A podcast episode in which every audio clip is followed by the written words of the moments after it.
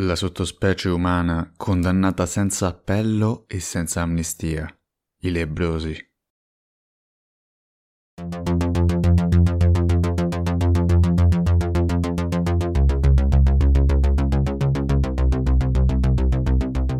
Buongiorno, buonasera e bentornati a Sechistri. Oggi parliamo di una malattia che fu, un tempo, uno dei mali più temuti nella società umana, la lebbra. Vedremo come i malati furono isolati e perseguitati, i personaggi famosi che se ne ammalarono e di come si è riusciti a contenerne la diffusione, ma non lo stigma sociale. E ora cominciamo.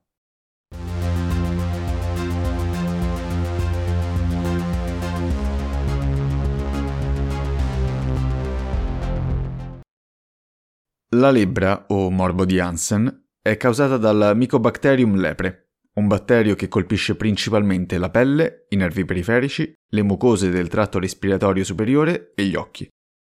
La trasmissione è ancora incerta, anche se si pensa che sia tramite i fluidi corporei emessi dalle persone malata e, in misura minore, con contatti fisici stretti e di diverse ore con persone infette. È un batterio con una crescita lenta e infatti lo sviluppo dei primi sintomi richiede da 6 mesi ad anche 10 anni. I primi ad essere colpiti sono i nervi periferici, causando quindi una perdita di sensibilità nelle zone colpite e la formazione di lesioni chiare o arrossate sulla pelle. Vi sono due forme della malattia, quella tubercoloide, meno grave e più tendente alla guarigione, e quella lepromatosa, più aggressiva, deturpante e resistente ai farmaci. Quasi sempre le immagini e le descrizioni più impressionanti sono di quest'ultima forma. Lentamente le chiazze tendono a ispessirsi, specie sulla fronte, e a danneggiare i tessuti circostanti, portando quindi all'ulcerazione e distruzione di zone come le dita di mani e piedi e il setto nasale, portando alla cosiddetta facies leonina. Inoltre può colpire l'occhio con glaucoma e anche cecità, e nei casi non trattati e avanzati può portare a gravi infezioni derivanti dalle ferite, danni al fegato e a insufficienza renale. Tutto ciò richiede spesso molti anni e si è visto che quasi il 95% della popolazione mondiale sembra immune, o almeno poco suscettibile, alla lebbra, dimostrando che è richiesta una base genetica per lo sviluppo della malattia.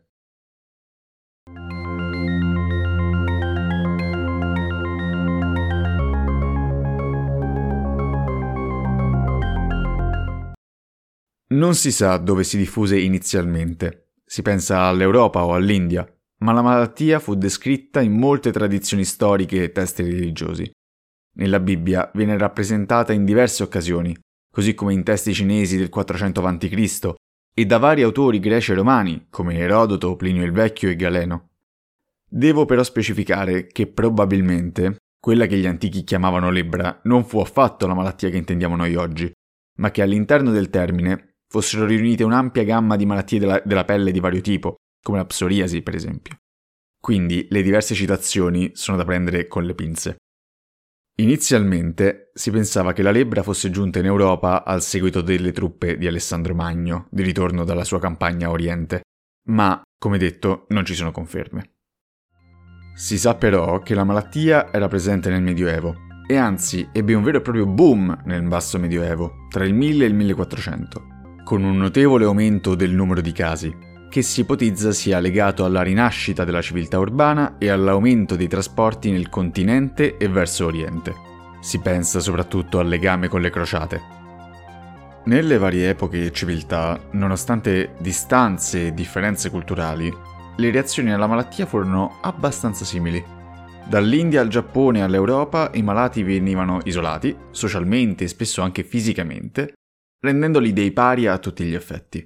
Pensate che in alcune parti del vecchio continente, nel 1400, prima che il lebroso fosse portato nel lebrosario, si metteva in atto una cerimonia in cui il malato veniva dichiarato morto, con tanto di terra sul capo.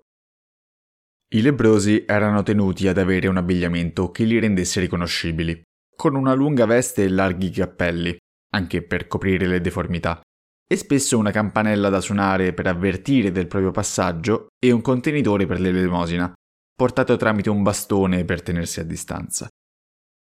I lebrosari furono, in Europa, la risposta organizzata più comune alla malattia e anzi divennero per diversi secoli delle vere e proprie istituzioni. Nel vecchio continente nel 1250 c'erano quasi 20.000.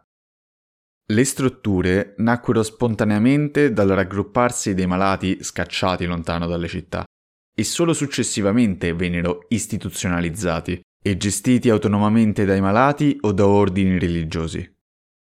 Di solito non superavano la dozzina di abitanti, già un lebrosario di 30 persone o più era considerato grande, e spesso vi venivano anche rinchiuse persone non malate, ma ostracizzate dalla società e ritenute pericolose, oppure, dopo il Medioevo, altri malati con segni cutanei, come i sifilitici. Non era un luogo di reclusione, anche se i malati erano divisi per sesso, e normalmente i lebrosi potevano uscire per chiedere l'elemosina, erano in parte sostenuti dalle comunità o dai parenti, e di frequente queste strutture erano la migliore alternativa dei malati al morire di fame, tanto che alcuni poverissimi si fingevano malati pur di avere un pasto e un tetto sopra la testa. Ma qual era la fonte di tutto questo stigma? Almeno in Europa non tanto fu la malattia, ma proprio una visione morale e religiosa della lebbra. Non il disgusto per le piaghe o la paura del contagio, ma proprio la visione del lebroso come un peccatore. Tutto ciò derivava da un peccato di lussuria, legato al non aver rispettato i giorni in cui era vietato avere rapporti sessuali. E questa colpa poteva anche non essere propria, ma dei genitori, con il peccato che rimergeva nei figli, come fosse ereditario. Vi erano visioni abbastanza variabili sul possibile scioglimento del matrimonio in caso di sviluppo della malattia, ma anche quando la Chiesa impose di mantenere l'unione, spesso questa regola veniva disattesa, vista anche l'impossibilità e il divieto di avere rapporti sessuali. La visione peccaminosa della lebbra e il sospetto e il ribrezzo provati nei confronti dei malati esponevano i lebrosi alla violenza popolare. Un episodio particolarmente eclatante fu una violenta campagna contro i lebrosi in Francia e nel Regno d'Aragona nel 1321. Giravano voci riguardo un grande complotto in cui i lebrosi avrebbero avvelenato i pozzi per infettare la popolazione. Il popolino, con il sostegno dei signori locali, iniziò ad arrestare i malati, che, sotto tortura, confermavano questa teoria, aggiungendo che il tutto fosse organizzato dagli ebrei e da vari sovrani musulmani. Il re francese e il re d'Aragona finirono quindi per seguire la rabbia del popolo e ordinarono l'arresto e il rogo per tutti i lebrosi che venivano catturati, con anche la confisca e l'incameramento dei loro beni allo Stato. Un meccanismo simile fu attuato anche durante la prima ondata della peste nera trent'anni più tardi, anche se in quel caso le vittime principali furono gli ebrei. Bisogna però dire che i lebrosi non erano solo soggetti a isolamento, stigma e persecuzioni. Spesso le comunità vicine ai lebrosari li sostenevano economicamente, e anzi spesso l'aiutare i lebrosi era visto come un gesto di santità e carità cristiana. Diversi santi, come San Francesco, così come alcuni regnanti, compiono gesti assurdi agli occhi dei contemporanei, toccando o abbracciando i malati.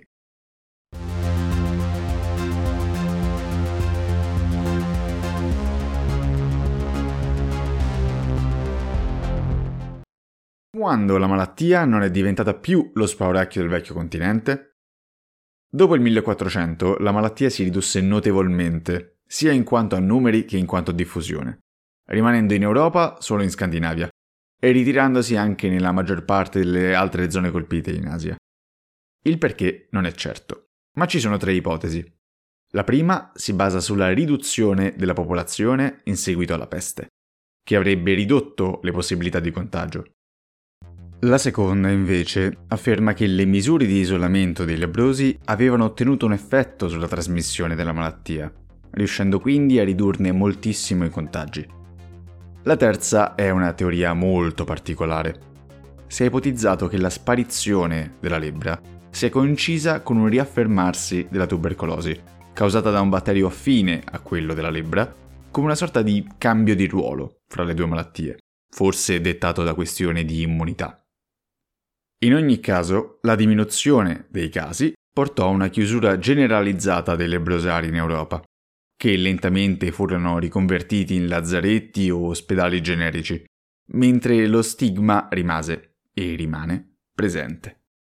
Attualmente si registrano casi sporadici nei paesi sviluppati, mentre permangono alcune zone endemiche, la maggior parte delle quali sono localizzate in India, Brasile e Indonesia, dove esistono ancora dei lebrosari.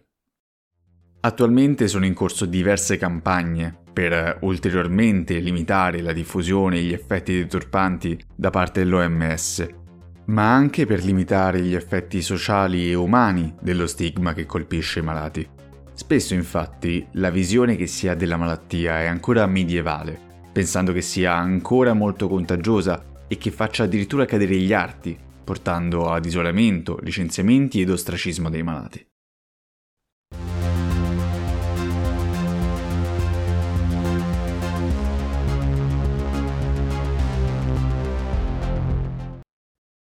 A 16 anni ottenni una grande vittoria.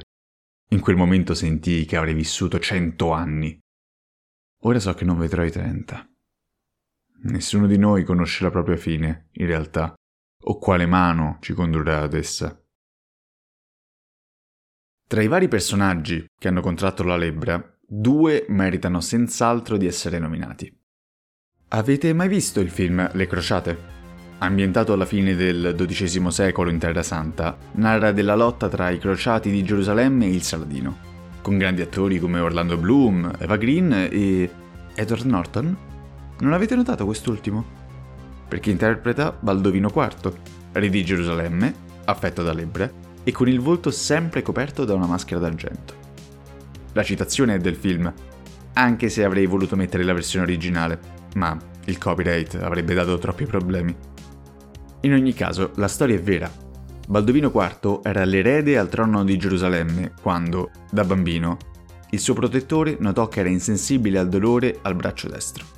Crescendo, il braccio subì una graduale paralisi e fu accertata la diagnosi di lebbra, mentre a 13 anni l'improvvisa morte del padre mise Baldovino sul trono.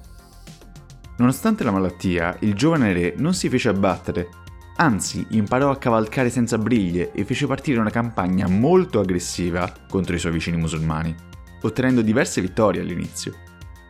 Il re, inoltre, vista l'impossibilità, agli occhi della società dell'epoca, di avere un erede diretto, si profuse alla ricerca di un marito adeguato alla sua sorella, e quindi suo erede. Ma il secondo marito di lei, Guido di Lusignano, si dimostrò purtroppo un inetto ed avrebbe successivamente portato il regno di Gerusalemme alla fine. Baldovino si dimostrò quindi risoluto come re e comandante e, anche quando la malattia gli impedì di vedere, cavalcare e camminare, partecipò direttamente alle campagne militari, riuscendo a ostacolare efficacemente i vari attacchi del Saladino. Il suo regno terminò dopo appena 11 anni, a neanche 24 anni di età, in cui però riuscì a proteggere ed arricchire il suo regno. Non vorrei aver fatto un quadro troppo da superuomo, quindi smonto un po' il mito per correttezza storica. Il re non sembra aver mai indossato alcuna maschera, a differenza che nel film, ma è senz'altro una trovata molto scenica.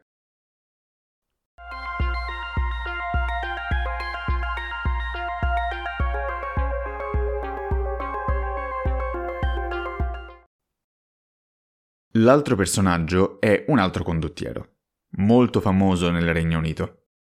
Robert Bruce, re di Scozia e fiero combattente per l'indipendenza del suo regno dall'Inghilterra.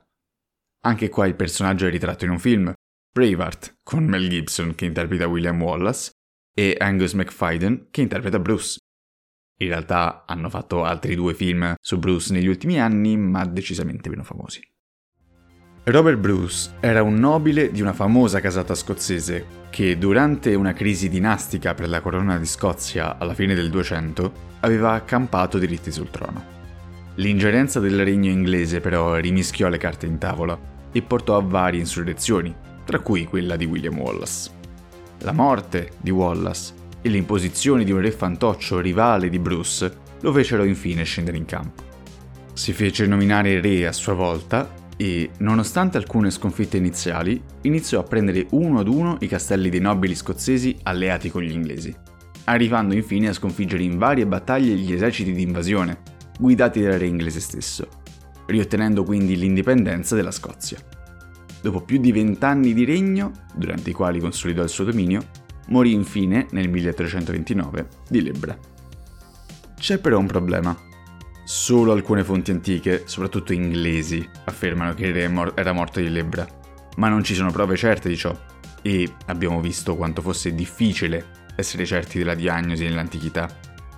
Inoltre, in aggiunta alla parzialità delle fonti, sembra improbabile che un re così energico, abile al combattimento e con tutti questi figli possa aver sofferto di quella malattia, mentre sembra più probabile che abbia avuto una malattia autoimmune o neurode- neurodegenerativa, che lo portò alla paralisi e poi alla morte.